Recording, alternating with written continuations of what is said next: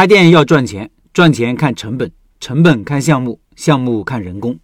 有些事情在开店老司机那里是刻骨铭心，因为太重要了，而新手可能压根没意识到，没经历过，没意识到，吃亏往往就在情理当中。卤味店肖老板接下来就要跟大家讲一下这么一些重要事情。他说：“我的左手食指指甲盖下方两毫米处有一个伤疤，是在二零二零年春节弄的，就是疫情刚开始那一年。”外省的店员们都没法返工，我也不敢回家。我们店楼上很多顾客也因为工作和防疫的原因没有回去。听说超市的泡面都被抢光了。初八那天早上，我回到店里，把卫生仔细的打扫一遍，喷了几道消毒水。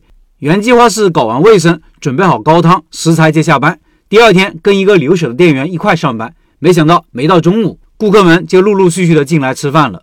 原本店里标配四个店员，这一天只有我一个人。切配、煮粉、炒鸡煲，三头六臂也忙不过来。前台全靠顾客自己扫码下单，我也没有空去收拾台面。就在最忙的时候，出事了。我在慌乱中切洋葱，刀划了一下，砍到了食指，白骨都露出来了。好在有指甲盖挡了一下，顿时血流如注。店里的创可贴根本压不住，撒了些云南白药粉，用干净毛巾缠了好几圈，打电话通知留守的店员下午回来帮忙，又继续干活。从初八一直到正月十六，附近的餐饮店基本都没有开门，店里生意特别好，都是我和两个店员顶过来的。这种累瘫的状况，上一次还是在二零一八年店里师傅跑路的那一个月，让我感觉到每一天都是一场恶战。事后我反思，假如店员不来上班了，两家店我要如何去应对？这样的餐饮生活真的是我想要的吗？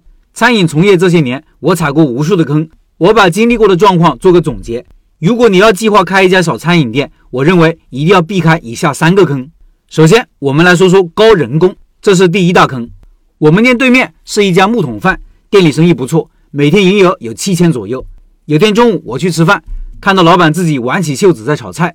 由于是邻居，他从厨房出来后跟我聊了一会儿。原来店里的厨师嫌七千块钱的工资低了，闹情绪不来上班了。木桶饭都是一份一份现炒的。后厨三个师傅，一个中午几百份菜，少了一个一下子就跟不上来，老板只好自己动手。两年前的一天，有个没有做过餐饮的朋友联系上我，他打算接手一个在广东天河电脑城后面的快餐店，做的也是小炒快餐，让我陪他去广州考察一下。到了以后，我问他几个问题：第一，你自己不会炒菜，有合适的厨师人选吗？第二，如果你请的厨师不做了，有人能顶替上吗？第三，这个位置租金非常高。店里要的人手也多，上一家自己两夫妻加两个店员做了几年都不做了，你一个新手请人做，确定还有利润吗？我这位朋友考虑再三后，最终还是没有接手这家店。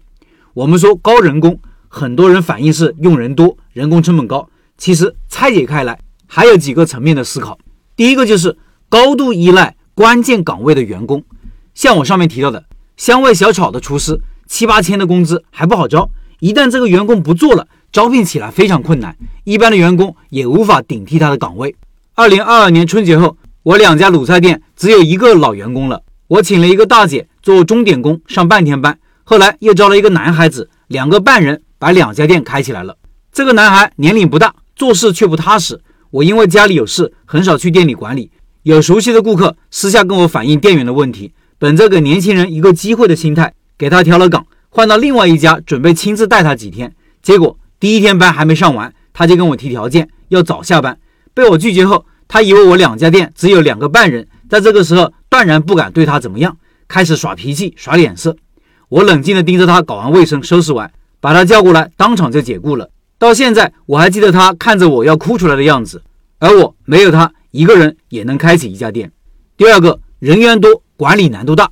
一家店人越少，分工越明确，管理难度就越低。一旦人多了，各种问题随之而来，譬如员工餐有人吃了，有人不吃了；有人每天做饭给别人吃不乐意，有人不乐意吃别人做的菜。譬如员工矛盾，尤其是女性员工多的时候，你看不惯我，我看不惯你，扯皮、打小报告、赌气等等。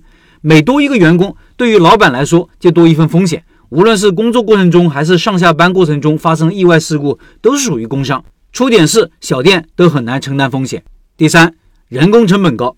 同样的营业产出，用人越多，利润就越低。拿我做过的店来说，做小炒快餐店要五个人，做米粉店要四个人，做现捞卤味只要两个人。在选择餐饮项目的时候，如果只看营业额高低，没有看到这个项目对人的依赖，导致过度的依赖人工，过高的人工成本和管理成本，最后就可能会落到老板自己累死，看员工脸色还挣不到钱的下场。以上是肖老板的分享。十二月份的拜师学艺项目就是肖老板的现捞卤味。对学习卤味感兴趣的老板，扫码进入交流群和肖老板直接交流。音频下方有二维码。